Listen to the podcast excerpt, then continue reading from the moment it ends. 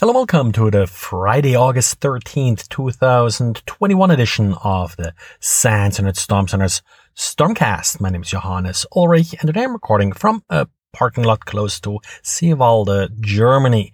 Due to limited internet access, uh, today's uh, podcast will be a little bit short. Well, it looks like we are not going to wake up from Print Nightmare anytime soon. Microsoft published yet another advisory related to Print spooler vulnerabilities, even though the impact isn't quite clear and a little bit uh, disputed. According uh, to the advisory, at least as originally uh, released, uh, this does indicate a remote uh, code execution vulnerability, but apparently, according to others uh, like uh, Will Dormann, who is usually right about these things, this may be sort of a copy paste mistake and it's really only a local privilege escalation vulnerability.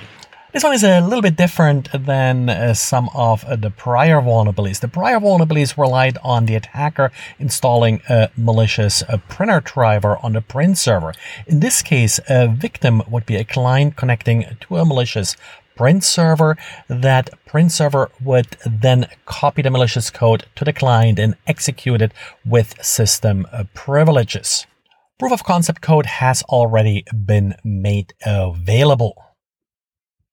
And according to CrowdStrike and others, uh, Print Nightmare, at least the prior vulnerabilities that uh, were patched well back in June, July, and August are already being used by ransomware gangs. No real surprise here, given that ransomware often does sort of rely on these lateral movement uh, kind of attacks and exploits. So a Print Nightmare fits right in their playbook. It's a relatively straightforward uh, vulnerability to exploit at this point.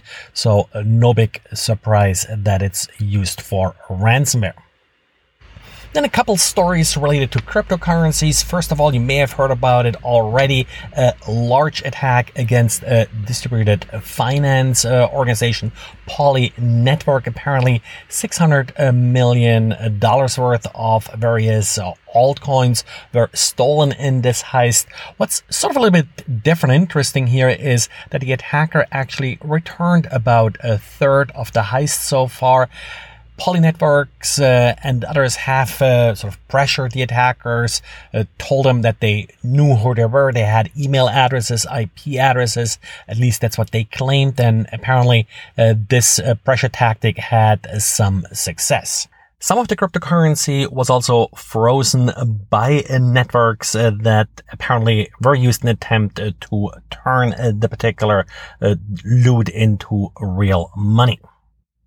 Well, and that's it for today. So thanks again for listening and talk to you again on Monday.